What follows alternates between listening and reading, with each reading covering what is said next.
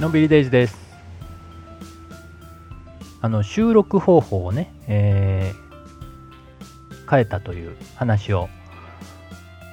前回しました。あの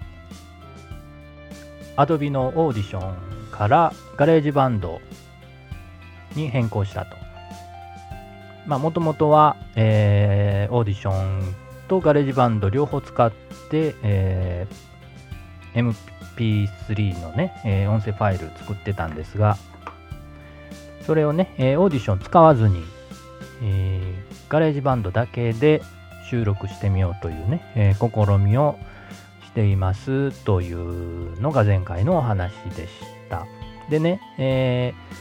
えなんでそのね、手間一つ減らして、え GarageBandだけにするのか、ね、えしようと思ったのか。という話を今回するんですけど、えっ、とね、配信するね、えーアプリもね、ちょっと別のものに変えようかなと思ってまして、まあ、あの、スタンド FM はね、えースタンド FM とノートでの配信は、まあ、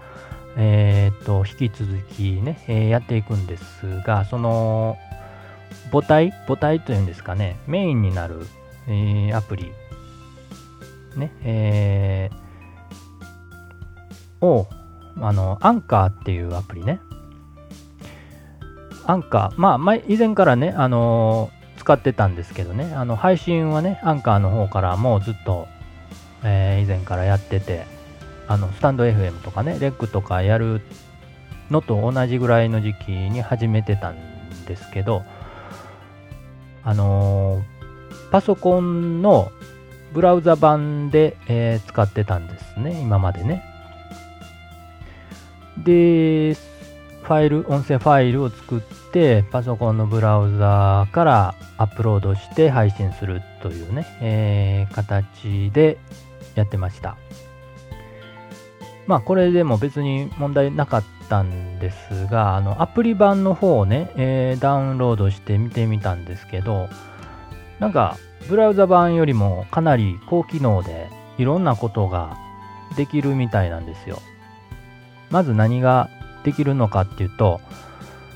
えーっとね、ブラウザ版の場合ね、BGM をつけれるんですけど、あの、アプリ版の方は、えーっとね、自分の曲、自分の持ってる音音楽、楽曲を BGM として使えたり、あと Spotify の曲も BGM にできたりできるみたいなんですね。これ、配信は多分 Spotify の配信かアンカーの配信にしか使えないのかもしれないですね。あの著作権の絡みがあるんでね。なので、それと同じ音声ファイルを他のね、スタンド FM とか、ね、えーレックとかに使い回しっていうことはもしかしたら、あの、できないようになってるのか、できても、まあ、著作権的に問題があるのかなというのはあるんで、えっ、と、まあ、みんながみんな、それでいけるのかどうかわかんないんですけど、私の場合、あの、Spotify に楽曲が乗っかってるんで、Spotify で配信してるんで、えっ、と、何曲かね、えそれを使えるんじゃないかなと思って、なので、アンカーで、えー音声をアップロードして、BGM を自分の Spotify の楽曲に使えると。いうことができるのかなと、ちょっとまだやってみてないんで、えー試してみようかなと思ってます。はい。でね、えー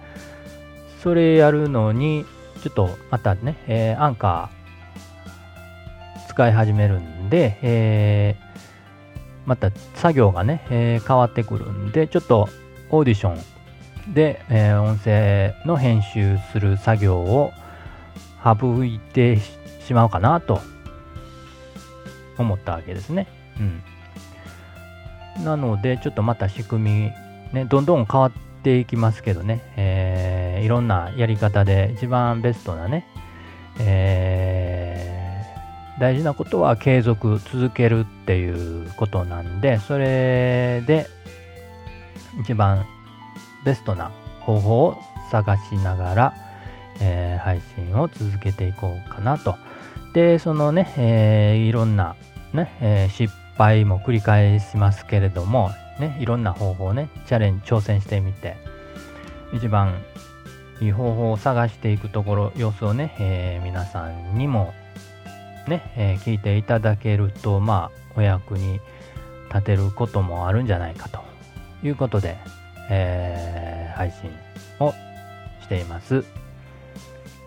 はい、またね、この続きも、あのー、アンカー使ってね、えー、ちょっといろいろ試してみたいことがあるんで、